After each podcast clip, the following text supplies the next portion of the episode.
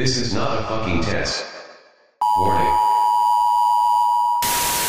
You are now muted to the end of the podcast with DJ Craftmatic and the Paulie Dubz. Subscribe now and please consider leaving us a five-star review. Take the enter. Yo, what's poppin'? Tag team back again. what's good, man? Back for the fifteenth time.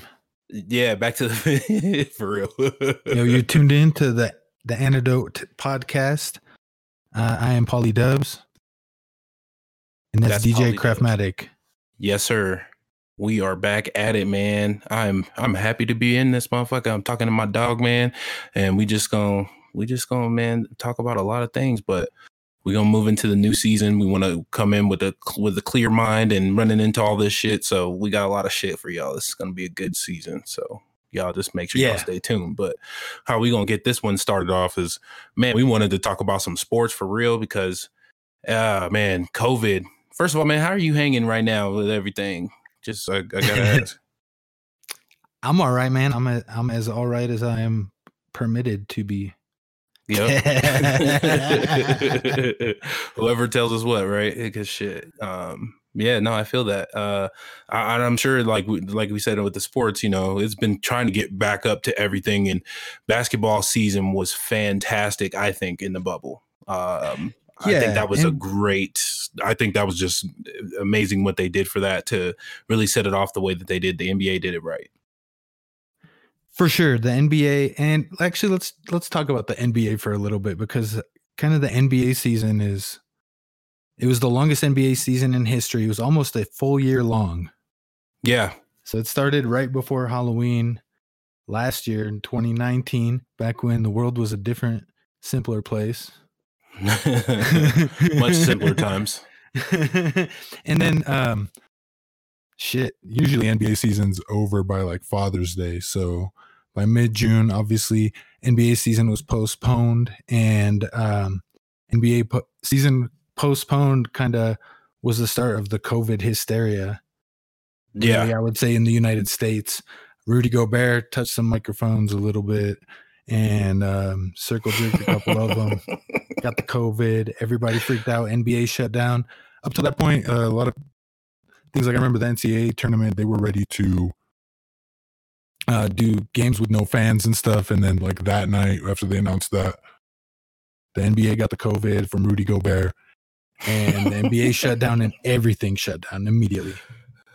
it's still so funny, man. I, the, uh, ESPN showed that shit the other day, and I was laughing watching it because they they just showed it again. Him touching all the mics and shit. It's still the funniest shit ever. Because literally, that like set it off, especially in sports. Like it was happening around the world, but it was like it was still a little bit smaller. Uh, definitely smaller, and then he goes doing all that, and then like the first, like the next day or something like that, somebody got it or so. It was wild shit. That shit was super funny though. I was, Yeah, I was and just it- laughing. It was Rudy Gobert that got it and Donovan Mitchell that got it. Uh, shut down the NBA season immediately at that point, and Yep. the NBA came up with a bubble. So in the bubble, they're um, in Disney World, Disney World, Yeah. Disney, yeah, Disney, Disney Disney World. World, yeah. in Orlando. Uh, they basically got full use of a couple of the hotel facilities in there. I know uh, at the start of the bubble there was 22 teams that were invited. It was every team that was in playoff contention, plus a couple of teams that were within a certain amount of games out, like five or six or something like that. Yeah. Um, and um, from there, they determined the seating for the playoffs. They went off of the regular season records. The bubble, what an interesting concept, though. The you know the bubble. So these people they can't go in, they can't go out. Really, um, they, it's it kind of was like summer camp yeah, in a for- sense. for millionaires, right? Yeah, because they got the whole resort, like they got a whole section of of Disney World, like that whole thing. They had like a whole side of it shut off to them. It was closed anyway, of course. Then you know, Disney Disney World, Disneyland, all of the Disney parks were closed, so they got that on exclusivity anyway, and just had a staff of of. I think they said there was like a thousand like cooks and stuff like that in there almost, or like a 1000 you Mhm. know cook, cook people all together. You know, moving all that stuff. They had food in there and everything else that was just like I can't remember that dude's name now. The the the the the, the one that got he like stepped over the line or something and he got quarantined. Oh. remember yeah, that I forgot who that I forgot who that was. But then there's Lemon Pepper Lou. He went to Magic City. so Matt, he said he needed some wings, dog. He left for gotta- some wings. And it, he went for a funeral though. Like he left the bubble for a funeral. But then some, his manager or something put him on the snap. And it was at Magic City. that Magic City, bro. so he got a quarantine at some point mike conley uh, i believe had a child and left but he didn't he had like a two day quarantine um, they had some crazy you know everybody's getting tested on the daily i believe that's staff as well as Yes. players um, the players got there i think about three weeks before the the restart which was on july 31st and they basically just had to keep getting tested. Uh, a couple of teams had players test positive prior to getting there. You already had to test positive a few times, I think, before they'd even let you on the plane Yep. to Orlando. Um, Jokic. players, yeah, Jokic, Westbrook, yeah, there was a couple um, big I think names. Harden had it too. Um, but so basically, at first it was just the players, the coaches. Then the media, they had a lot of staff. You ever see the? They had a video of like all the production stuff. They had like whatever twenty thousand miles of, of fiber cable and and all the Oh, TV yeah. screens and everything like that. It took I Yeah. think it said like three weeks to set it up. Yep. All the all the uh the fiber optic network and everything that they had to do. Yeah. They And the They did a bunch of work for that. up. yeah. I mean, these are probably the most some of the most impressive screens I've ever seen. Oh yeah, the Um, technology was is way uh, way ahead. Like the NBA back then, or anything back then, wasn't thinking on this kind of level because the inner the interaction of even bringing in live crowds of just having people like over Zoom or something, all being shown on a on a screen Mm-hmm. Microsoft like that. Teams. Or Microsoft Teams, yeah, they did on Teams. And man, that's that's huge. Like that's that's next level when you talk about next level technology, everything else. They they, they did it right, man. The, they They really brought it in. They brought in like the home team DJs and stuff. Yeah, each of the DJs from each Mhm. of the sectors. Yeah, because the homie DJ Pause, he was up there playing for the Denver Nuggets. That's the uh, Denver Nuggets DJ. So yeah, he's uh, he was out there playing and shit, or however they were doing it. I don't know how they were doing it. Were they doing a remote, or they are out there? They were doing remote. Um, oh, okay, that's why. yeah, I figured. everything was so hard to do. How do you do that? That's I that's believe so difficult. I believe they had like a few bubble DJs. I might be incorrect on that, but I I think I seen something that they had some like you know there's a DJ in the arena, um, which the production next level. Uh, Yeah. they're playing in an empty like empty little arena. You know, basically like a like a corner of a gym. But yeah, it doesn't look like that at all. Like the atmosphere is right for as weird as things are anyway. Like, yeah. it doesn't feel like they're playing in a gym, right? Exactly with with the dimmed the dimmed lighting in the background, and it was kind of like you know the, the I like the way the benches were set up. That was actually really dope.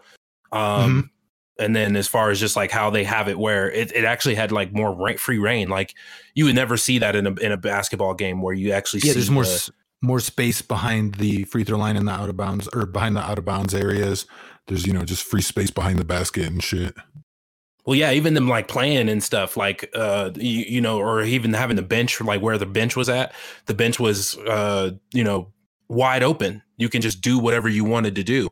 Um, and so the players were down there, they're being hyped, they're jumping around and stuff. You can, they, I feel like they could do more with the space that they had like that. Yeah, the more cheerleading. Yeah, I think they had to do that to get through it, but I mean that was that was a big part. Um, so what what did you like as far as as far as how you saw everything? Uh, TV ratings were down actually huge for the NBA.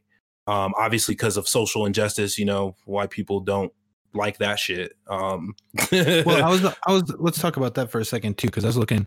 Yeah, ratings were down, but it's also a weird time of year. People aren't used to NBA in the fall. right. uh, or in the summertime. Everyone's kind of focused on football. Um, after COVID, people, some people found hobbies and shit. Yeah, real shit. some people turned off the TV and shit. But ratings are across the board down for almost all sports. Um, Right.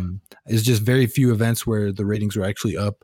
Um, one of the few examples I saw that was that golf ratings were like one of the few that went up tremendously during the break. Yeah. Um, And that's because they were definitely one of the main ones actually still going. Like they never really had a Yes. UFC ratings were kind of even. Um, but also got to come in the UFC. They're putting on events every single week. They said by Yeah. by New Year's it'll be 36 straight weeks with at least one UFC event That's crazy. in the middle of a pandemic, bro. Like very impressive what they've been able to pull off. They've pulled off fights in Abu Dhabi and in Las Vegas, just nonstop cranking out fights, uh, not having really too many issues. A couple of fighters have tested positive for COVID, but they haven't had any issues, haven't had to postpone any of those events at all. Uh, right. You know, So that's a that's a good point that you mentioned though, as far as like all the other sports really didn't suffer, or all the sports pretty much suffered. Like there really wasn't a, yeah. there wasn't really a, a winner out of that. But um, it is a weird time. But why do you think people aren't watching sports as much anymore? I, I feel like, of course, and we'll we have to touch on it because it's a it's been a big part of everything is the social injustice movements with everything going on, especially since COVID started. Um, people are out of Yeah. work. There's more there's more civil unrest than there has been in, in recent times for sure.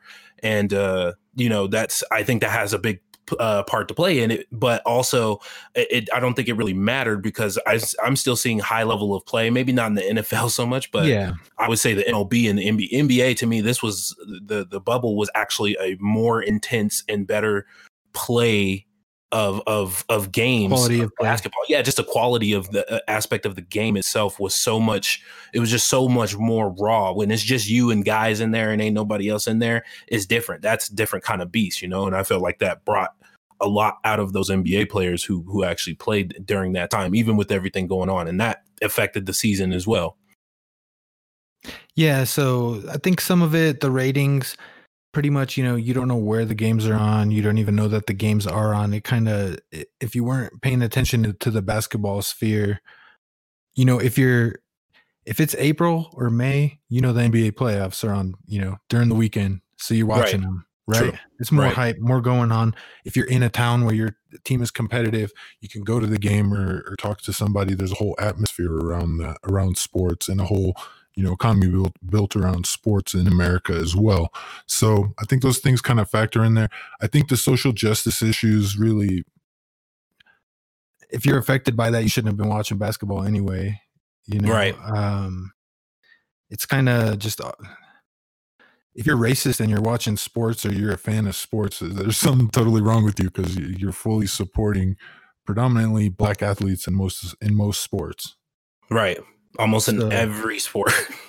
Almost. Yes, almost every sport. So you know, if if you're a fan of the Denver Broncos, how can you be racist? Because most of the Denver Broncos are black. Right. Except for the QB. I mean, that's like the only like real position there that that usually isn't. It's heavily dominated, but yeah, still.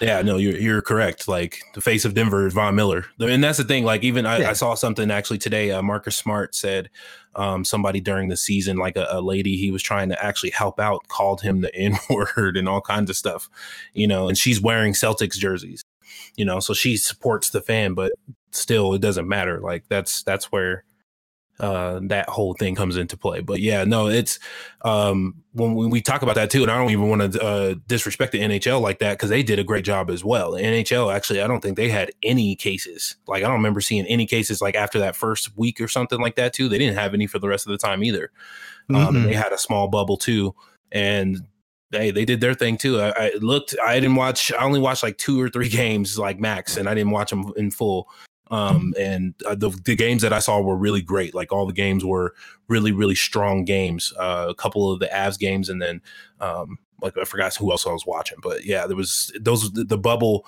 that they had it looked really solid as well. Um you know so even during this crazy time it's like oh we got to see all of of how sports is doing and somehow mlb has actually done really good with that. I don't see how they've been doing it either. Because they're still they were still flying around, around and shit Yes, and they did it with no fans, but they did it with travel. They split MLB split everything regionally. So the AL West and the NL West played each other. It was a condensed season. yeah Um, so you're basically playing all the teams in your region. A lot more interleague games going on than than in a typical season. right Um, and that's because they were just trying to stick everyone to the region. The first round of the playoffs, they did home uh, home series. They did like a little three game home series, and then the uh, championship rounds they did in a bubble. Oh, okay. Texas, Texas Rangers Stadium.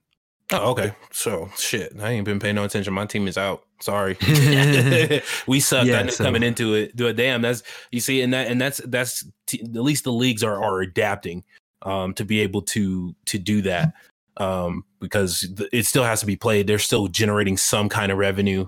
It, it obviously hurts them all when they can't have people in their stands either. But uh, NFL still having people, you know, like Bronco Stadium here, they're, they're allowing up to uh, 5,700 people. Some other stadiums, Yep. like think like I think uh, Arrowhead is they're they're like at 16,000. They're like almost like half capacity or something like that. Whatever their number Yeah, is. Dallas, Dallas, I think has twenty five thousand. Yeah, that's a lot of people still. and yeah, no, I'm just saying in general, like, hey, that's a lot of Mhm. people still to come out. So they're still ger- generating uh, generating revenue, and I wonder how much people are actually paying. They're not selling out, obviously, because I haven't seen anybody actually sold out. No, so Um, even on the last Broncos game, it wasn't a sellout even of the limited seats. There were still seats available from Yep. first market reselling. Uh, I, I bet because it's it's either they can't afford it because I don't know if ticket prices are the same, but if it's oh, still it's actually same, cheaper because because you're not going through StubHub. You can buy them straight from Ticketmaster. Yeah. Hopefully, I mean, I bought them straight from Ticketmaster too, but it, yeah, it depends. Like, the only time I've gotten a good deal on tickets is uh, the half price games. That's when I got a yeah, so now you could get tickets like you can get seats in the 100s for less than a hundred dollars a seat. Oh, okay, bet. See, yeah, that's Yeah. and that's what and that's what you need right there because people be able to gotta go. Man, shit, I might. Yo, it was tight though. The Broncos. Did you see when they have the when they set up the whole South stands with the South Park yeah, bro. That's, characters? That's legendary shit. That, That- little that- cutouts of all the South Park pandemic characters. special, bro. They got the pandemic special sitting in the row. Yeah, I thought that was pretty dope. I was like, oh man, that's hilarious. They really put the whole town of South Park, or so they put all the characters in there. that's crazy, man.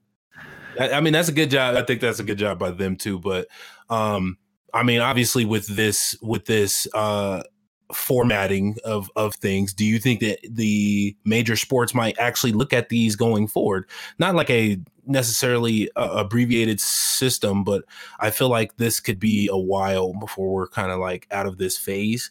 So this could be something that could be adopted for the next couple of years. I, I even hate to even say that. Um, Yeah, I mean, it's kinda it's, it's, it's inevitable. It could be something that happens. We're probably not looking at full capacity stadiums for at least the next one year. I For would sure. say. At least one year. Um, f- and I'm talking fully packed stadiums. Like there's no restriction, you know, uh, how many seats they can sell or how many people they can allow. At least a year, I, I would think. And it's just kind of odd because you know, uh, honestly, it just comes down to one person snapping their fingers and making it possible. The governor of the state, right? Yeah. Um, but I don't know if a full on bubble like that would be necessary. Um, I think at the time and the place, it, and it being the NBA, it needed to be done in a bubble, and I think it, it was a great idea. Um, but on top of it, it's also kind of like a science experiment in Yeah. a way. Um, because you know these people are getting constantly tested they're not in, really in contact with the outside world and there's a whole psychological layer of how that affects you um, kind of being locked out from the rest of the world and we saw that kind of blow up as well when the entire nba like when the it started with the milwaukee bucks just boycotting their game Yeah. um, which also you know was a historic moment for the NBA because from there like baseball games got postponed and everybody was just canceling boycotting games at that point. At point. least one game. Yeah. At least one game. A lot of Mhm. teams uh, backed out and, and didn't play games. And uh, hockey that- I think even NHL did like 3 days later Yep. they Yep. sat out a game even MLB started catching on. Not everybody in the MLB did it, but a lot of teams did. Um, so that I thought that was really dope. I mean, th- that that was very powerful statements made during that. Um, and obviously that that did affect it because you always see it. It's like, uh, I don't care. I won't be watching. You know those people. yeah and, and I think that moment kind of it kind of really made you realize and think that the bubble and being in the bubble from the athlete's perspective, they're kind of in a fishbowl. Like, you know what I mean? They're there basically to to entertain people and they're kind of locked out from the world. They can't do anything. They can't go protest. They can't go Right. out. Um and they're and on top of it, they're locked in into this area. And it was kind of crazy how that wave came because you remember, yeah, they're they're locked in into that that area and they can't go anywhere. But uh, I, I remember even like, uh, uh, of course, Kyrie was the first person to say we shouldn't have a season at all, and people said he was crazy. Um, and a lot of people then started agreeing, and then it swayed back because of how well they actually controlled the environment and still were able to do what they were able to do, um, and still make statements and, and do the things that they needed to do.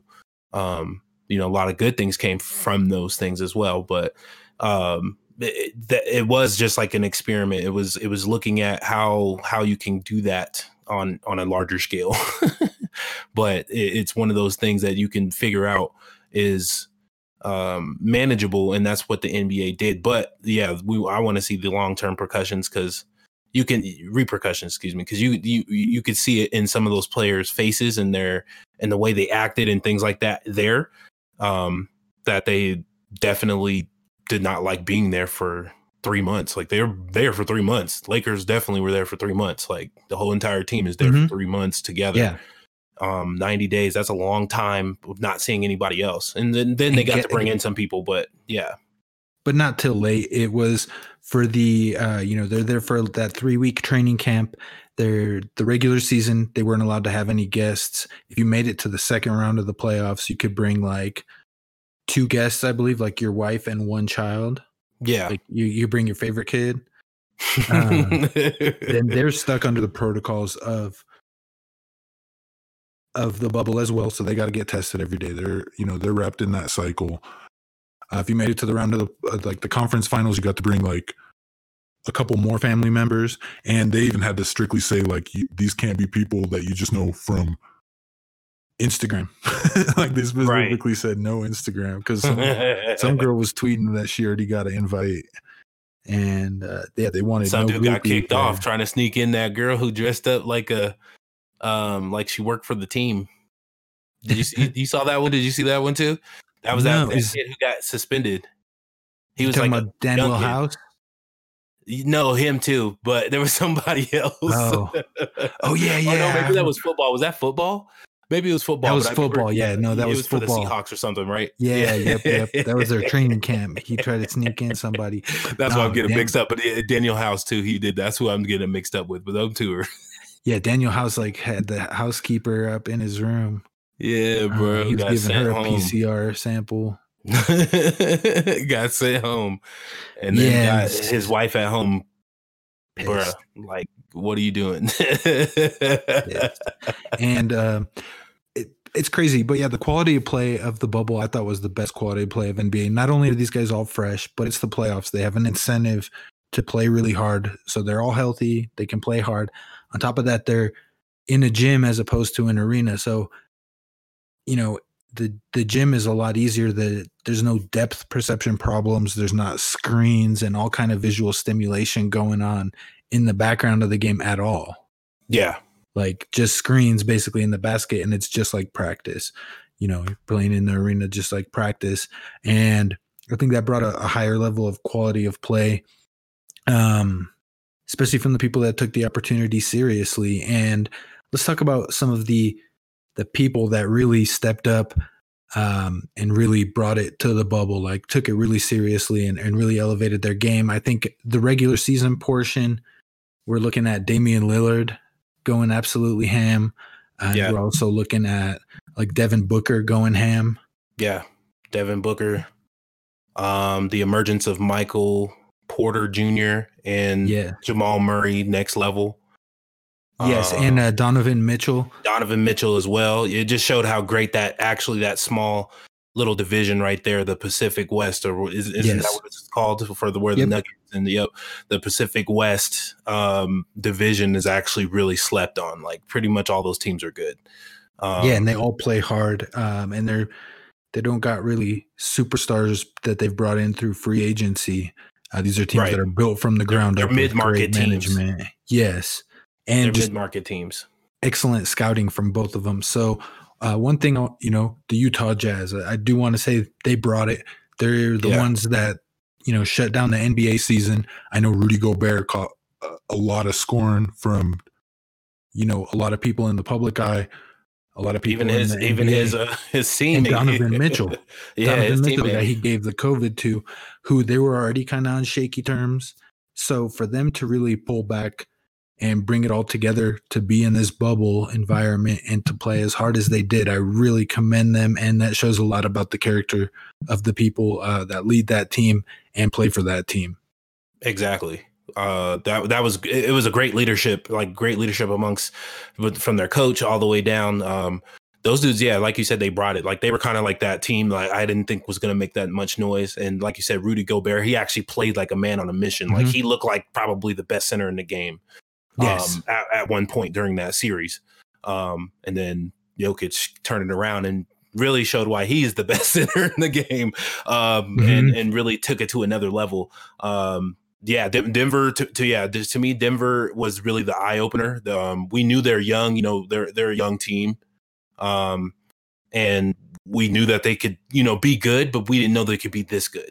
And I think that was the um, the testament to, to it all. You know, even even Coach Malone, and I think he makes some bonehead decisions at times.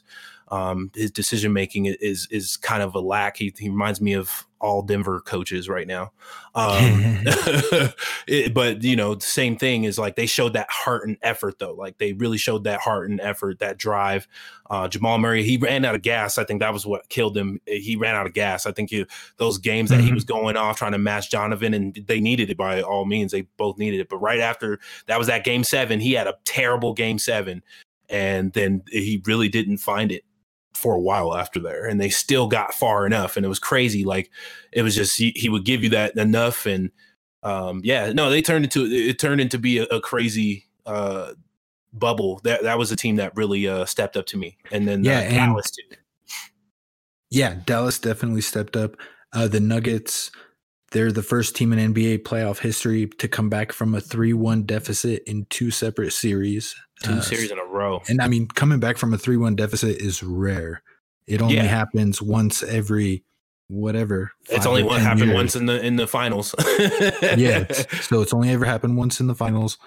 And then in the NBA, it happens once every five years or so, right? right Like it's not an every year occurrence as a team comes back from a 3 1 deficit. Usually that that's almost that's it's one of the toughest things to do in the NBA. And they did it twice um, against the Jazz and then against the Clippers as well, who kind of self destructed. But and they're a team, the Clippers, that I believe kind of never really bought into the bubble, never really took it as seriously as some of the other hungrier teams out there. And and I think that's kind of what separated the the good from the bad is the hunger. Yeah.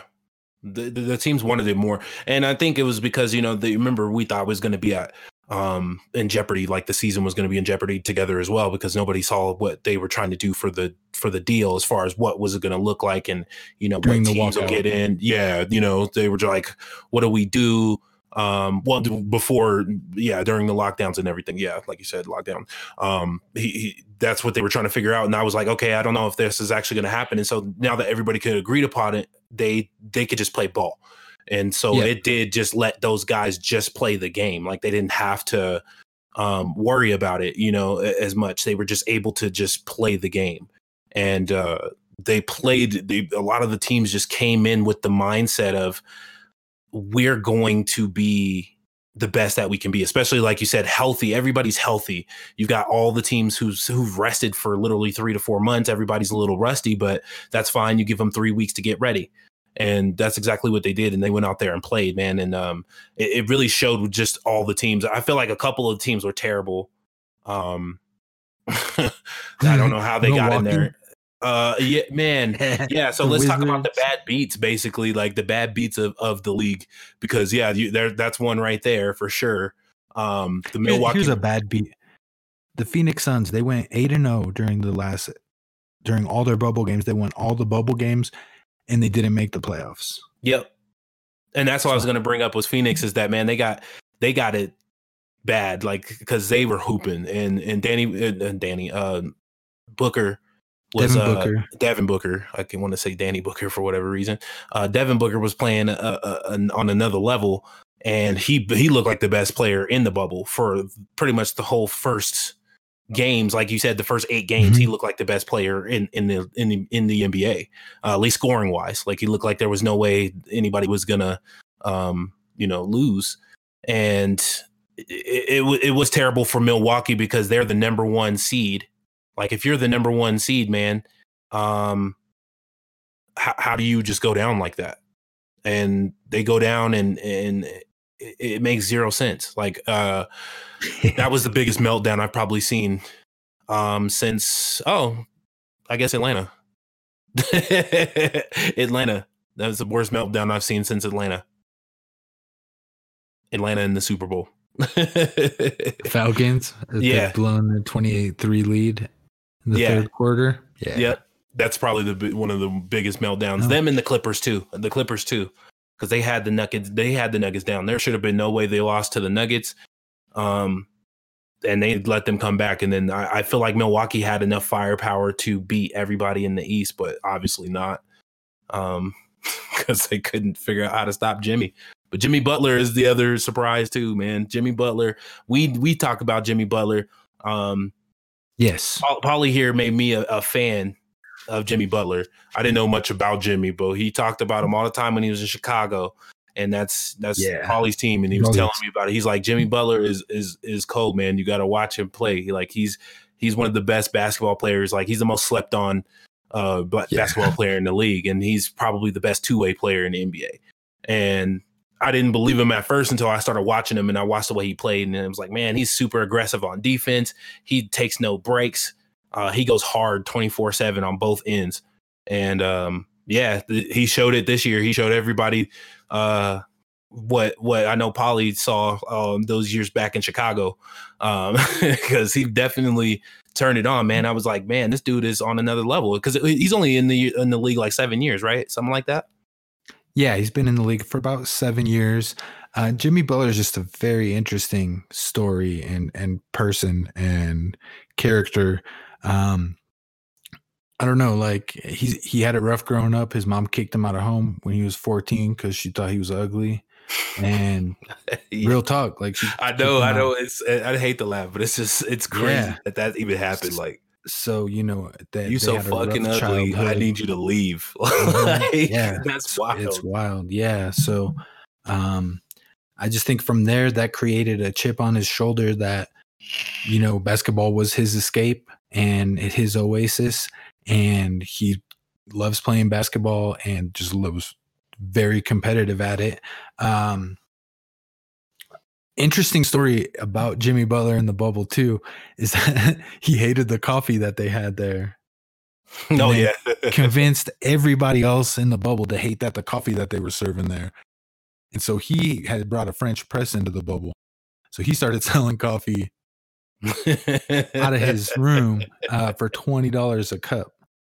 I mean, it's NBA players, right? So yeah, if, they, if you want good coffee, it's gonna cost you. yeah, exactly. So he actually started a coffee company, big. Uh, I think it's, called Big Head Coffee or something like that. Yeah, yeah, Big Head Coffee Company. He started in the bubble, um, just hustling coffee to these motherfuckers and then beating them in basketball.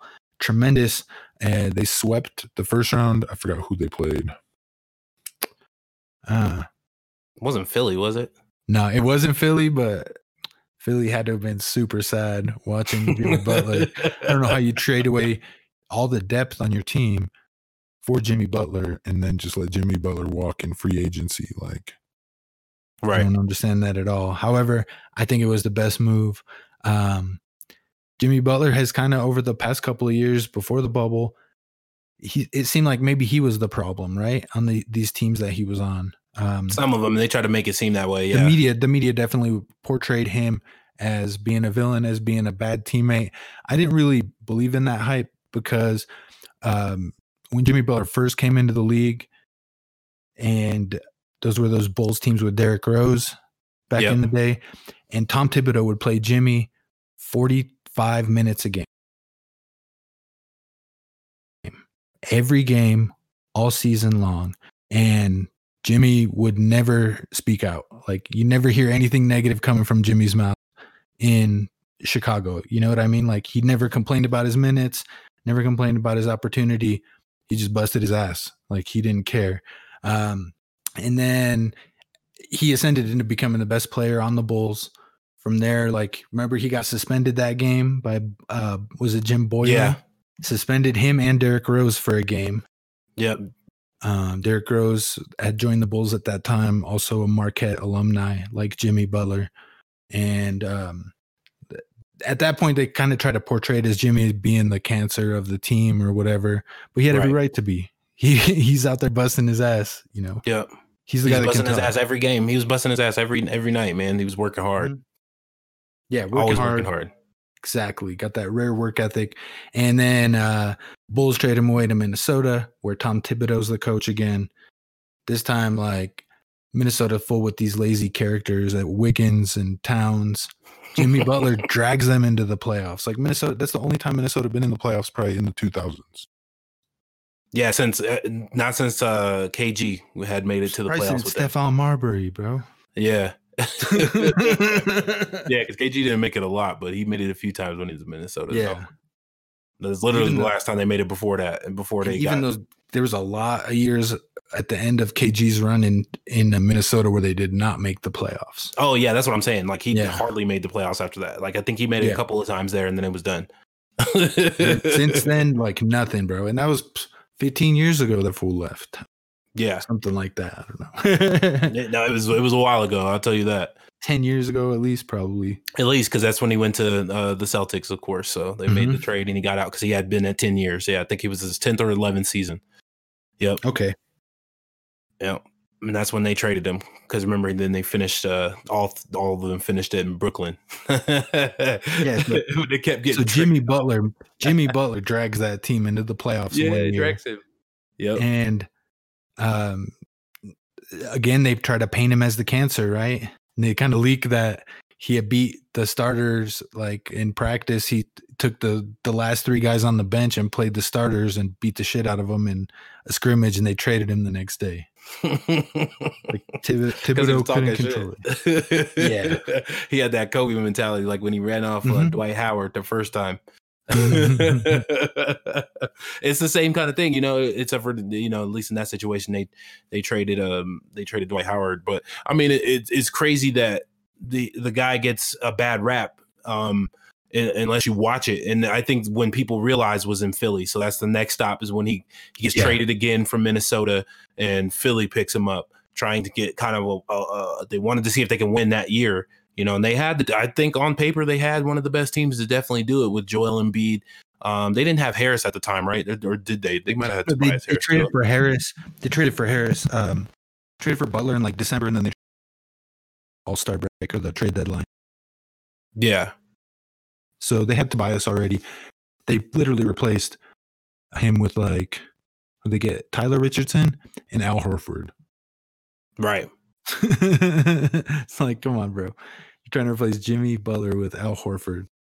Uh, And it just shows you his grind, though. It just shows you his grind, though, because then he goes to Miami and takes this really young team, and those those are just young boys who are hungry. They just wanted to play basketball, and they felt like they were the best team, and he had them believing in themselves, and um, it it, it worked out. Because I mean, to me, Boston was over overrated anyway. Um, I hate that team. Um, I think that they were overrated already. Um, and Jimmy signed with Jimmy decided to sign with Miami because of Dwyane Wade too. Um, right. like Dwyane Wade had recommended that Miami is a franchise that that would take him in and accept him, you know, and his level of play. And uh, I think Erik Spoelstra is a good coach. He's like Erik Spoelstra is the only dude that LeBron didn't get fired. For real though, on some shit. No, I'm sure LeBron tried, and that, and that led to him leaving a couple of years earlier than expected in the plan. But um, No, I think how the quickly how quickly the the decline of D Wade was was why he left. Because after after that first uh after that first uh series with them together in the first run, the last two he was not that good and he wasn't healthy for most of it. So um but yeah, no, the, for real, Spoelstra, it just shows you how great Spoelstra is. Like, um, I have a lot of respect for Brad Stevens too. I believe he is one of the greatest coaches out there. That's that young too. Um, but I feel yeah. like Spo has the by him by a, a hair or two. Um, because I feel like he's always uh Brad Stevens to me has always had weapons in a sense. Miami has always just been kind of there. They still win like 40 games with whoever's on the roster. and you give him an actual player like Jimmy Butler, you know, an actual you know grinder and stuff like that. He he made he he helped make that um also with Jimmy's uh drive and determination, of course. And and then you get these young feisty boys who who have their confidence level to the roof. Um, they're they're not afraid to take the shots and things like that. They transformed that team into a great fucking team, man. I, I'm really surprised Yeah. at that one too. I, I was, you called it from the start of the bubble. Uh, I want y'all to know this, man. I tell you, if you've ever listened to this show, I don't know how many times that we've talked about Paulie guessing some shit, or you've heard him say some shit on here, and it came true. And and this was another one. This was a fucking another one. He told me at the beginning of July. He said, "I'm gonna put 50, uh, or I'm yeah, I'm gonna put 50 down on uh on the the Heat to make it to the finals." And guess fucking what? Yeah, man. And, and let me tell you why. It's because the Heat, they were like the four seed in the East, and they didn't really add anyone other than Jimmy Butler. Really, over Yeah. the offseason, they drafted Tyler Herro, but other than that, it was basically the same team from last and year And Duncan that, Robinson. Yeah. that didn't make the playoffs. Um, Yep. They didn't make the playoffs, but now they're the four seed, and they're like two games back from being the two seed. So that just tells you the quality of play. Um, and on top of that, Jimmy Butler, I think, like you can see his fingerprints on making Bam Adebayo yes. a superstar, re- really elevating his game. I feel like Bam is like like him and Siakam were neck to neck to me, but I feel like this Mhm. put him over the top because Siakam was in the in the bubble too, and he didn't play well at all. He didn't play well against the big bodies that he had to face uh, in in uh, Boston, and you could see the difference though. Like Bam dominated Boston. Like they didn't stop him. He was eating. He was getting almost 20 Yeah. 10 a night. And so he Mhm. was really doing it. and then that monster block, of course, um, to to save that that series. Uh, I mean, that was a game changer. And that's those are the kind of plays like like you said, he kind of made those those prints. He put those prints on Bam um to really make Yeah. him elevate to that next level. And I think Yeah, that's what Kawhi did to good. Siakam too. Yes, I totally agree. I think you know when when you see someone uh, with that hunger and they're willing to learn, obviously Jimmy Butler's having that effect on on him as well as the whole team. I think you know basically just the swagger of the team comes from from Jimmy Butler's hustle, which is a, a perfect fit. Yep. He made them defensively sound, and that's Mhm. that's always what he's. He's like, if you're going to work hard, we'll get buckets, but you got to work hard on that other end, you know. And he held those young guys accountable, and they're out there balling, man. They they were out there getting it, and all those guys are. He's the he's the vet. Like besides Goran Dragic, you know, the, I- feel bad that they actually lost him. I think he would have been the X factor against um, Yes, LA because they don't have nobody to check him. Um, and he was scoring 26 points in a game and things like that um, before he got injured. Anyway, he was actually having great games. So I feel kind of bad, definitely for for Miami uh, facing those a lot more injuries. Um, but you know, things shit happens, and but they'll be back. And that's the thing is like when this se- when the season comes back again, um, I feel like these teams are in a better place now and they'll be able to and they're a lot closer i think the bubble also put a lot of these teams closer so Yes. that's going to make the bonds of those games actually for those players a lot better some of the other teams will actually be at, at a disadvantage um, like brooklyn Mhm. it'll take them a little bit longer to get into a swing of things because they haven't had all those guys on the floor at once, not once yet. Um, so you have Kyrie and Kevin Durant who, who will get theirs, but you still have to uh, build that chemistry, know where people are at, and so on and so forth. And these guys figured that out there. Uh, the bubble really helped them.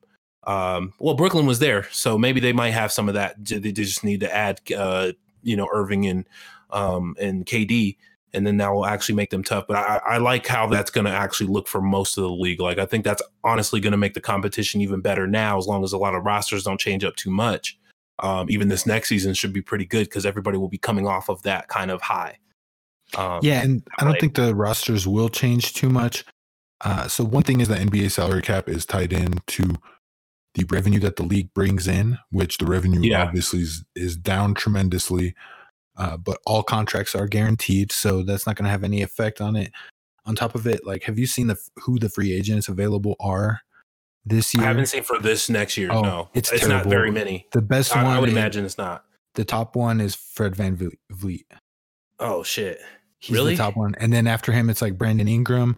And then after that, it's like oh, Ingram's pretty. you good. don't want but- you don't want anybody. No, Um, but Brandon so- Ingram's probably going to stay where he's at. So that that brings some interesting scenarios because a couple of teams are a trade away from You know, becoming another super team, which pretty much have to be if you want to be in title contention at this point. yeah, yeah. um I think every team is is is pretty much built like that. You have to have, you know, and, and this is the knock on all this stuff. Of course, we talk about errors and things like that. Teams weren't stacked like this now. Um, you know, old talent, new talent. The talent is just far more in depth now. Like you can and really have talent. and global talent. I think yeah, I think that's actually the better word for it because there was there wasn't there wasn't a lot of uh, European players dominating in the '90s at all. Not until the late '90s. You know that '96 class. You know Dirk's class.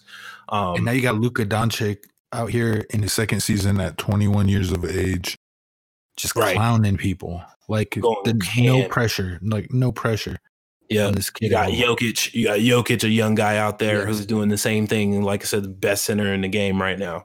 Um, right, looks like the most there. unathletic pers- player in the entire NBA. No joke. he literally is though. He just is Yeah. very great with his feet. He has great feet and great post moves. Like his moves are just ridiculous. He has great He's like finesse. he's like if Steve Nash was a center, kind of. Yeah, Like- maybe even like a, he's like a better Toni Kukoc, taller. You know, like taller. Yeah. Kukoc was a great facilitator too when he was uh with the Bulls back in the day. But that's kind of how he mind. He's not as good as a runner, but and not as athletic, but definitely is. but uh, yeah, no, th- those those guys are taking it over. Um, and then yeah, just the, the talent in itself. Like you're you're you're having the team up. Like most teams have at least three studs on each team, and if you don't, you're not competing. And that's where Jimmy was was outstanding in in the sense of um well Lakers didn't even have three but you got still two of the top five players. Um so that's that equals like three studs. But yeah um it's the same of getting that he's got himself um and Jimmy literally was kind of like a guy that you would put in your top 20 um but he's moved up that that list now. Like he's jumped a lot of guys. Like it's not in my book. I already had him pretty high up there. I think he Mhm. was definitely in the top 10 um, coming into this anyway. But uh, even now, like I feel like he he might have moved himself up to the best basketball player, like top five right now. I'm talking just current today. If he's if we're talking about who's the best basketball players right now, um, it's definitely Jimmy Butler's got to be in the conversation, and he's done it with with so much less. Um, that's what makes him so dope and, and makes it so dangerous. Like, and it makes actually the next year, like I said, really really interesting to look forward to. Exactly, because now he knows he's capable of doing it when he needs to do it. And Jimmy Butler also in the finals delivered maybe one of the greatest NBA finals performances ever. Oh yeah, definitely. The- the- they said the the classes he was in was LeBron was with him because LeBron did the same thing um, in 2016. It's just the difference is he didn't have he didn't have a, a Kyrie pretty much. No, I mean like you know he loses yeah. Bam out of he loses Bam and he loses Dragic yeah, in game had his cast. Yeah, In game one, he loses both of those guys, so he should get swept at that point. You would Uh, think. somehow somehow Jimmy Butler like ends up shooting 17 of 19 or something like that. That 45 points, triple double. Uh, yeah. He, he was 17 of like 19 through like the fourth quarter, and then he missed like a couple of shots, but he still missed like four shots that entire game. Man, it was wild. And LeBron Like, did the just- same thing though. He was at he actually had the same kind of game. It just wasn't as bit as much, but he uh I think he was like 13 of uh 15 or 16 or something like that. And that's was his percentage uh for that game. And that's how how good that Jimmy had to play though to for them to even win that game. It was that that was a great game. That was probably one of the best finals games I've seen in a while. Real talk. Yeah, crazy man. And he had and Jimmy Butler. Uh, I think in the last five game after game one, he sat t- a total of twenty minutes Yeah. after Yeah. game one. So like through Yeah. five games, he sat a total of twenty minutes. He's playing Crazy. 40, 40 something minutes a game. I was just like, Mhm. man, there's only 48 minutes in the game and he's playing like 45 of them. like, man, And- this is ridiculous. But you know what though? Like that's how they used to play in the '90s too. Like Yeah. Tons of minutes. Before there was sports science, that's how long players would play usually. like Michael Jordan would be playing 42, 43 minutes a game. yeah. Yeah. So as well, especially in the playoffs. Yeah, but that's how Mhm. even LeBron, LeBron was the same way though. For, for his early runs and stuff, he played a lot of minutes, not just because he's made a lot of them, but if you look at all of the minutes, his average of minutes is also still high. It's not like it's a low number. Um, so yeah, it's it's the same kind of thing, you know. Um, and they definitely, uh, I mean, it, again, it was just it was just a great uh season to watch with how much these guys really took it to the next level and really played um, from a standpoint of I think there was a lot to play for um, when they think of, of course, all the social justice stuff. Um, you add that into that too. It gave them a little bit extra motivation as well. Um, but they really took it to the next level with everything that they did on that. And man, it was that that was an epic season. That was probably the best season of basketball, even in that short span or anything like that, um, that I've probably seen at least in the last five to ten years, possibly. Um, yeah, I would say probably in the last 10 years, the quality of play was just tremendous um, above what, you know, I'm used to seeing in an NBA game. And it, it was just awesome. It was really, really cool to see some of these new guys really step up to the challenge uh, because th- they had the opportunity to. So I'm, I'm really interested now for these cats like Donovan Mitchell, uh, Jamal Murray, especially. I'm really excited to see where his career goes from here. Um, you know, Yep. Jokic, um, Jimmy Butler already been there. I'm excited to see what the Heat can do from here.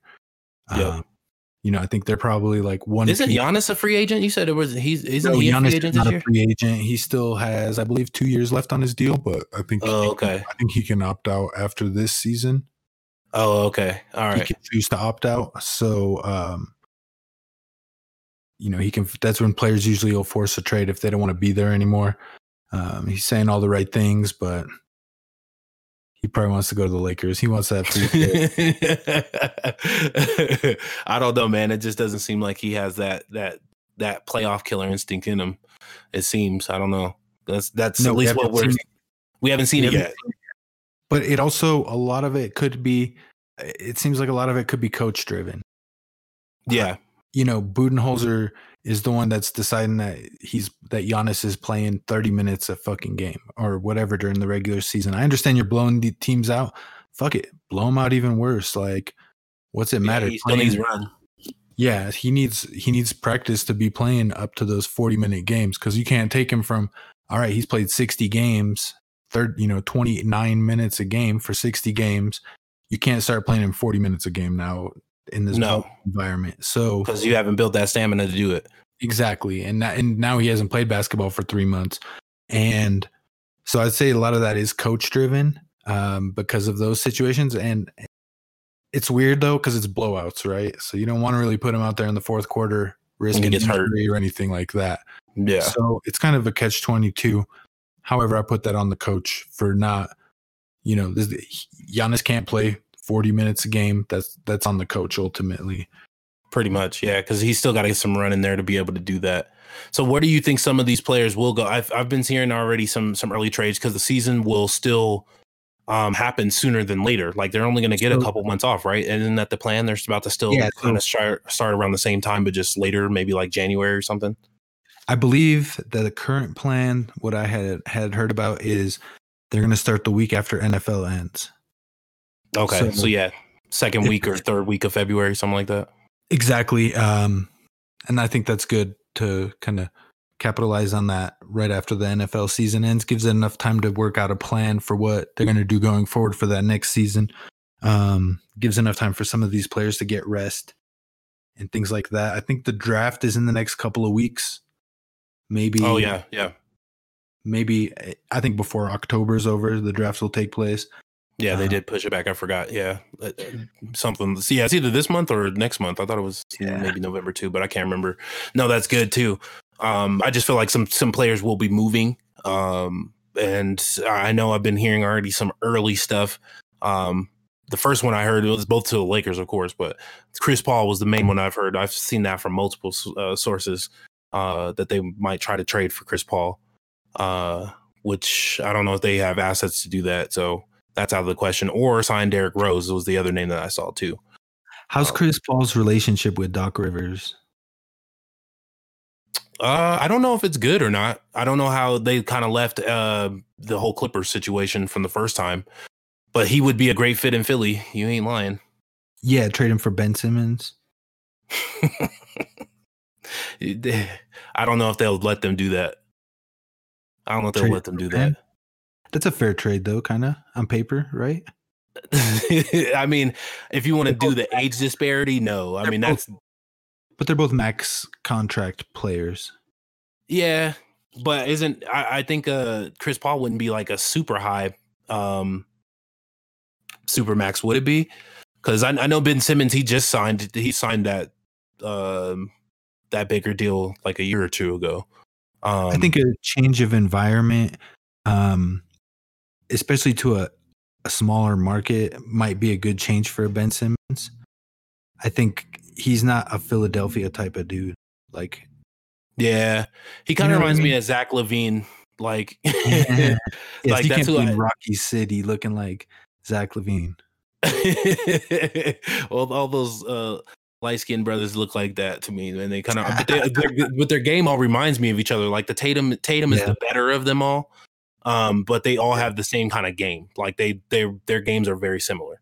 Um, but again, Tatum is the better of them all, and that's not saying that much. I don't think Tatum's all that great either.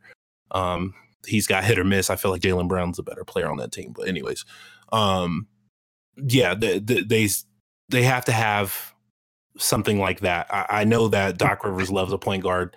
Um, I, I just feel So like Philly's not going to trade away the the the youth. But Doc Rivers likes short point guards.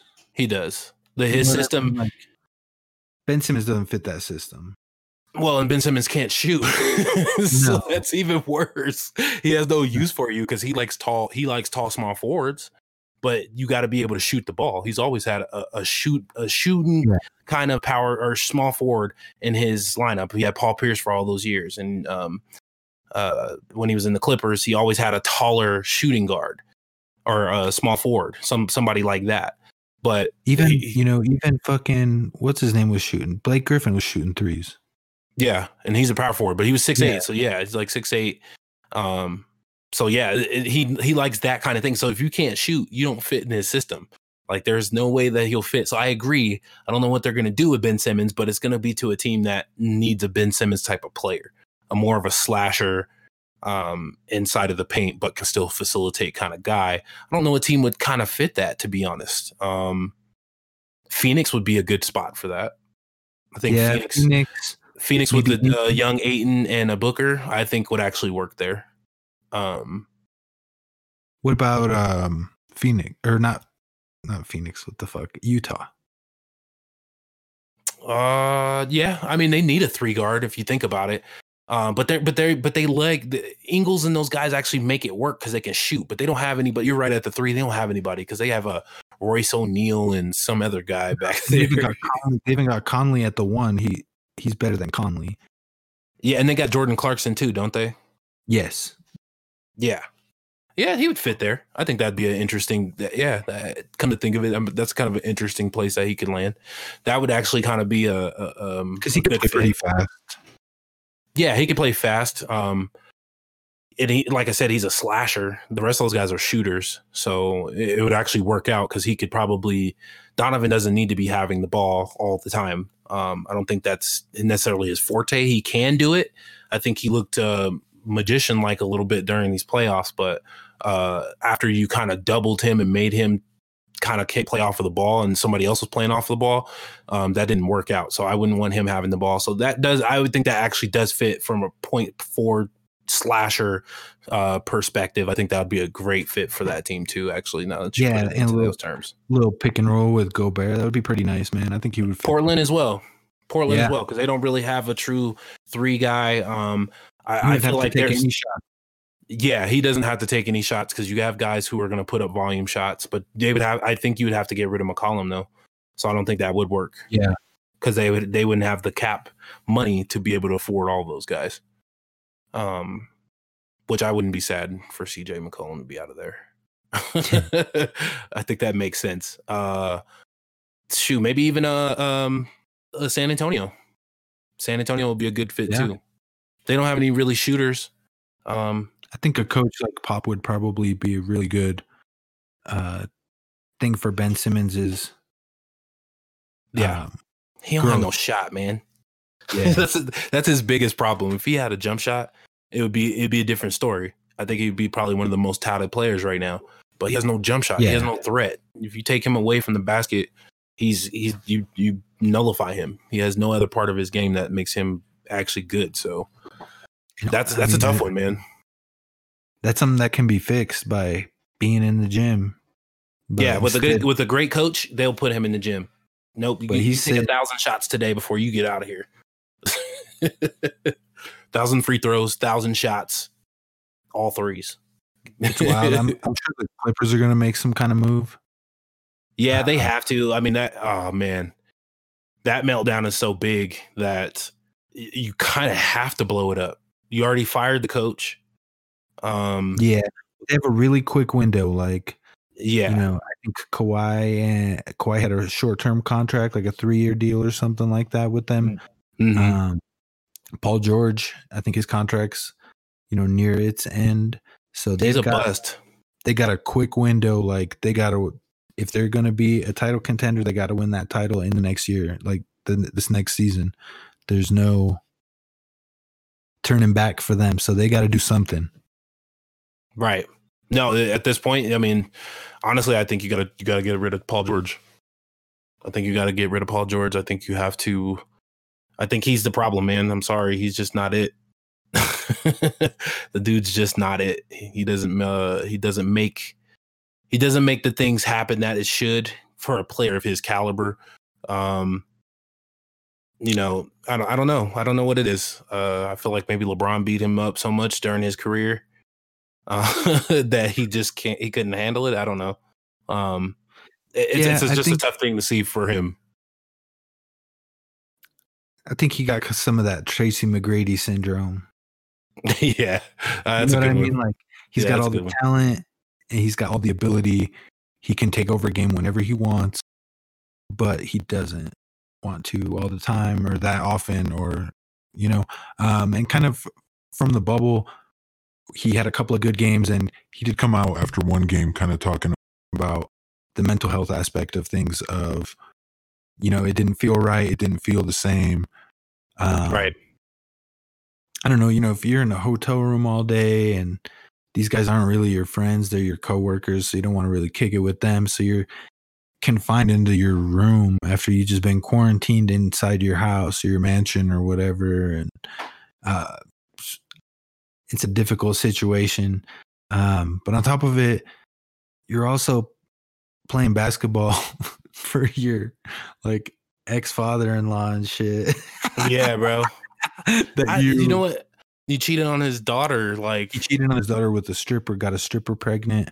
Um, it it does have a happy ending. He did fall in love and get married with the stripper and had more kids with her. So, um, but he was dating uh Doc Rivers' daughter.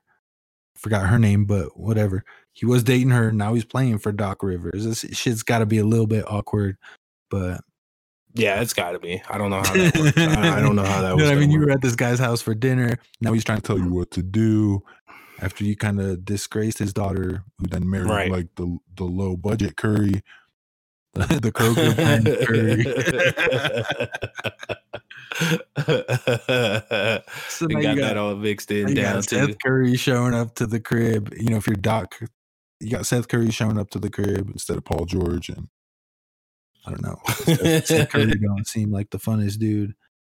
No, Who knows, man? I mean, it's it's weird. It's tricky. That's just a whole nother I think layer. you gotta get you gotta get rid of him. I think. Uh, I just think you gotta. Uh, but they the traded so many played- pieces. They traded so many pieces away. Like they should have kept Shai Gilgeous. yeah, that was the dumbest thing. I said that too. I was like, that, that was way stupid to get rid of uh, Shai Gil- Gilgeous. If anything, uh, Shamet could have went. Um, but I would have definitely kept SGA. Like he was, he was kind of the the point guard that he needed, like the guy that he wanted at point guard. That was him. Um, so kind of like another Rondo, um, but can actually shoot. Um, and have a little bit more offensive game to him. I mean, yeah, they messed that up. Now Chris Paul has him and took him to the playoffs. That was another surprise for me too. Um, just the dog, the dog fight of Chris Paul as well. Um, being that old, that old man, old man River out there, and really just getting the team riled up too. They just met Well, the he- wrong team. and he was an awkward. I mean that that series had a, a lot of juicy drama layers to it as well. The Oklahoma City Thunder against the Houston Rockets. Oh Paul yeah, George traded from the Rockets for Russell Westbrook to the Thunder, and it was believed at the time that Chris Paul was just going to get bought out. Like he wasn't going to play for the Thunder yep. because why should he? Like you know, Chris Paul's It's a paid his bad team. dues. He's paid his dues in the league. He Right. doesn't have to be leading a rebuild. Obviously, he's not the long term point guard of the Oklahoma City Thunder, and they're not going anywhere. You know, uh, Yep. they're not built to be a championship contender. They're not built to be a top four seed in the Western Conference of the NBA. But with Chris Paul, they are. And Yep. Chris Paul showed up and he worked and he dragged those dudes in there and he was ready to go to war against Mike D'Antoni and James Harden. Let me tell you what, they they did not have a clean exit out of Houston. It worked out to get him out of there. But he showed up, he played hard, he got those boys ready, and he got those boys developed uh, throughout you know the whole year. They never gave up, and they were, I believe, with the fifth seed in the West. Yep, fifth seed in the West, um, fading off a lot of teams uh, that could have been there uh, that were struggling, um, and, and still were and still were making good runs, um, but not still not nothing like how Chris Paul took that team. Um, we're talking Steven Adams and SGA and uh, Mhm. man, I don't even know the rest. Schroeder. Yeah, Dennis Schroeder, They had uh, a- Danilo Gallinari. Oh, they were playing that dude named Lort. Yeah, yeah. starting. Remember that? There was a guy named Lort. Do- uh, no Dort. There you go. Yeah, Lort. Okay. yeah, yeah, yeah. Okay. yeah. Whatever. No, the, the guy who's never played before. Yeah, the crazy him name. from the G League and shit, man, or some shit. What He- is it called? The G. League? still? Yeah, no, it's still the G League. Yeah. Okay. Yeah, it's, and it's it's crazy uh, that that they brought this that dude up and just were able to get it to that next level too. Like, man, I, that's why again this was one of the best playoffs that you could see. Um, and and the way that the the the bubble was played out, it was it was amazing to watch. Like they really took it to that next Mhm. level. Um, and you've seen a lot of guys just just go to the to the max and really really ball out and really just play. Um, and yeah, man, I, I hope y'all I hope y'all enjoyed it. I I don't care if you didn't watch it. I felt like this year was still just with everything going on. It was much. It was necessary, um, and it was it was very helpful, at least from that sense and standpoint of at least some of my sanity for sure. Because um, there's only Yeah. so much table tennis, golf, and uh, Korean baseball league that you can watch um, before you yeah, go the crazy. UFC's only on one day a week. Yeah, yeah. that So was we went to- enough. So we went to NBA games from like 10 a.m. until 10 p.m. every day for like three weeks in a row. It was awesome. It was Yep. great, uh, great distraction, and the quality of play really excellent. Um, the obvious story out of the bubble is LeBron James won his fourth championship, made it to his 10th NBA Finals, uh, solidifying his story as the greatest basketball player of his era. yes, sir. Uh, did it with his third team, won his third NBA Finals MVP with a third separate team. First time that that's happened. Uh, Danny Green won a third finals with the third team too. Yep. Somehow. Bum. Can't stand that guy right now. no, UNC so- man, still go Tar Heels, but man, he's a bum. Anthony Davis won his first title. Uh, I thought it was interesting. He said he will not be back to Disney. He had enough of that shit. Yeah, he said I'm done, man. I ain't never coming back here. Another interesting thing that came up too is that uh, during the entire bubble, they had the production crew from The Last Dance that did the Michael Jordan documentary. We're filming the entire thing in the bubble yeah, for a future documentary. So, you know, that'll be great. that'll come out in like ten years when everybody forgot, Uh-huh. or depending on what happens, and then then it'll drop and be like, oh, LeBron. I- I'm guessing- I'm guessing at gonna do. least ten, at least ten or or twenty years. Like they'll wait for an anniversary, the ten year anniversary of Yeah. the bubble. Um, it's it was historic. A lot of historic things happened in there. Uh, you know, not just for the playoffs, but just kind of how everything went. You know, these guys are basically, you know, confined to this area, only seeing each other and dealing with each other after the games and stuff like that. So it was like a, an experiment in the whole world. The eyes were on on them in this bubble. And props to the NBA. They went 100 straight days with the zero positive COVID tests, with all those people involved, uh, thousands of people involved in making this happen. They made it happen. They succeeded, and um, it was great. And you know, props to the players, props to the organization, the association, and everybody that was able to to be a part of this to to pull this off. Because I think it was completely amazing, especially from being just drawn up last second. Exactly. Yeah. You know, Just not just from, uh, years to plan weeks. that shit. Yeah, and they and they tweaked it as they went, but they definitely uh, made the right tweaks to to make sure that it was uh, safe and it was a great environment, at least enough for for them to play the game. It wasn't great mental mentally for a lot of them until some of them got to bring their families in. Um, head coaches didn't, so uh, shout out to Mike Malone. I know he's he was ready to get home since he was the one of the most uh, vocal about that. Um, well, that's got to be rough, man. Right? no, it is for sure. I Mhm. couldn't imagine being that gone that long um, for my Two, family. three months. Yeah, that's a long And, time. Yeah, it really is. It's you know you can't touch them, you can't hug them, you can't do nothing. Uh, you can't even have anyone in your room chilling. right, it's, it's right. It's not like you're taking a week off or something, and then you could get to go home or something. Like they didn't get to do any of that, and then when they did bring in people, um, you weren't allowed to have it as a, being a head coach, which was weird. I don't understand the, um, the the correlation with why head coaches couldn't do it, but whatever. Um, yeah, I mean it would. That's the head coach is one person. You can let him bring two people. That's you know eight teams left, and most of the uh, time that's his 16. wife. Like, Yeah. all of them are married. They're just extra their wife. It's just like that's less than twenty heads that you're letting come in there.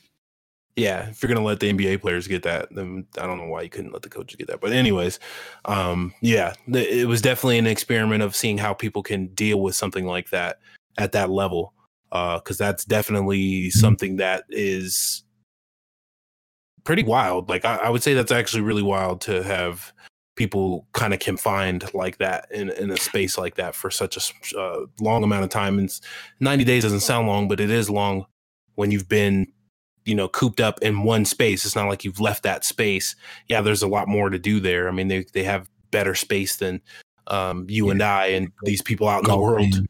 yeah they can got golf they can go fish they got you know ride boats and uh, i think they even had some of the, the the actual amusement park open to them you know all kinds of stuff so if you're able to do any of that um i mean that that's better than not you know just not Yeah. being able to leave your actual house so they're all right but you're go, but you're also going from a millionaire lifestyle. You're in your twenties.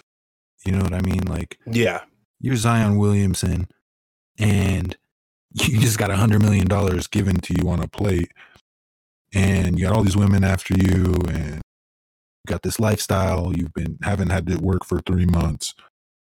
It's gonna be rough, man, to go like from that to nothing. You know, getting anything you want whenever you want, doing whatever you want, ch- chilling with whoever you want, spending money on whatever you want. To you can go fishing or you can go golfing, or you can shut Right. the fuck up. Because I'm doing both and I'm shutting the fuck up, like for real. Because I'll be like, okay, cool. You can't even go to Magic City, man. Not even for some wings. yeah, he still could, but we couldn't, you know. I'm Yeah, sure people out there still are. Like- It had to have been the longest stretch of James Harden's adult life of not going to a strip club ever. Facts. Like that fool got his jersey retired, like in in strip clubs across the nation and shit. You really- he can't he can't do nothing. I bet you their Wi-Fi probably even blocked the the, the hub and shit. He couldn't even he he had to definitely go got blocked. Tumblr. He had to go look at Tumblr porn. Go uh, looking up gifts and shit.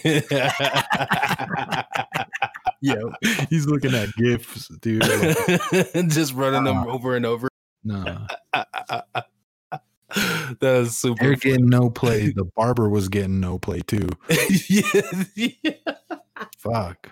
Thank you for calling that out because the barbers doing the haircut for both Rondo and Abadiah, bro, fire that man so fastly. I, I don't know how quick he could do it, or in the words of T.I., expeditiously. Get him the fuck out of there because he was terrible. Well, then you could tell though, like there was people that just didn't not want to fuck with that barber at all, like Jimmy Butler. Jimmy, yeah, was the best example. Uh, like, Iguodala, like on Yeah. the on the same team. no, they, said, they said we ain't fucking with that fucking barber, bro. yeah, we don't need You no don't need barber. the COVID cuts. they should. He, uh, Jimmy should have definitely cut that though. Um, 'cause he had that big old. His thing was looking rough. He had the coffee hustle. He could have had the barbershop hustle. yeah, for real. Like, I'm calling somebody. I, I can call in somebody. He should have just brought some clippers. He could have been charging fifty bucks a haircut. for real, man. but yeah, yeah I don't know what was going on. There were some crooked lines in the fucking bubble for sure, dude. man, it was about as bad as the haircuts they give you on the 2K game. They don't ever give you the real haircut. The barbershop even looked like the 2K barbershop. it did. It sure did. like a little box thing, like yeah. yeah, man. It looks just like the neighborhood inside the game. That's what they were trying to do for real. oh man.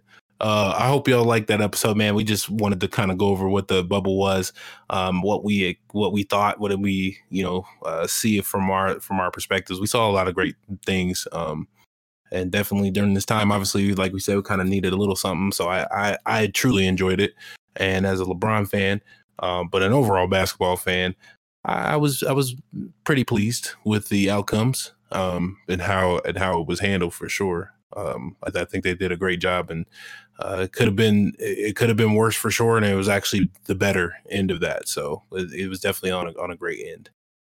Yeah, and I think Adam Silver once again showed that he's the best commissioner. Oh yeah, for sure. Period. I think his his leadership towards that towards everything's been great. Uh, he's always been kind of open minded to new ideas, as well as to. He's always been open minded uh, as an advocate to the players, using the NBA as their platform for their personal causes, uh, whether it be social justice issues or, you know, whatever whatever it is. He's always very pro player, supportive of the players, and uh, I think that's one of the reasons I've always been a fan of the NBA. Yeah, man, for sure. They definitely they and Adams uh, as you said, Adam Silver is uh you know David Stern. He had his his moments. He he looked pretty good. His, he was still one of the better commissioners for most uh, major leagues, and he still had his rough spots. But um, you know, Silver definitely uh is is on that level. Like he definitely put himself uh as the best because he's he's definitely just doing things the right way. Um, all his ownership is pretty happy and they do everything that they need to and um you know obviously Like- besides Steve Ballmer but Yeah, I mean, you always hear about commissioners. People always be talking shit about the commissioners, right? Like, right hockey people talk shit about the hockey commissioner, the baseball commissioner. We all know that that dude is a hor- racist piece of shit. Um, oh yeah Manfred sucks people always talk shit about him, and we ain't even got to say that Goodell gets shit left and right. Like that fool gets shit on all the time, and rightfully so. all the Um, time Yeah. But Adam Silver is not held in that regard uh, at all, really. Like I've never really heard anyone talk shit about the guy. He's he always seems to to have the right move at the right time. So props Yeah. to him for uh, the role he played in facilitating all of this. Uh, props to the, all the housekeepers that had to uh, change James Harden's sheets after those gifts. for real man after the gifts yeah i'm glad they all got tipped well for sure because they took care of them for real but all right man thank y'all for checking us out we gonna get up out of here i am dj craftmatic that's Paulie Dubz We're back, baby. This has been the Antidote Podcast. You dig? Make sure you go like, share, subscribe, do all that. Take the antidote. Um, that's that's the name on IG and everything. Uh, taketheantidote.com. Yes, sir. You know how we do.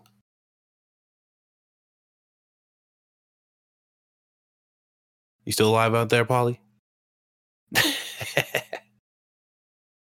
Please subscribe. Please leave us a five star review. TakeTheAntidote.com.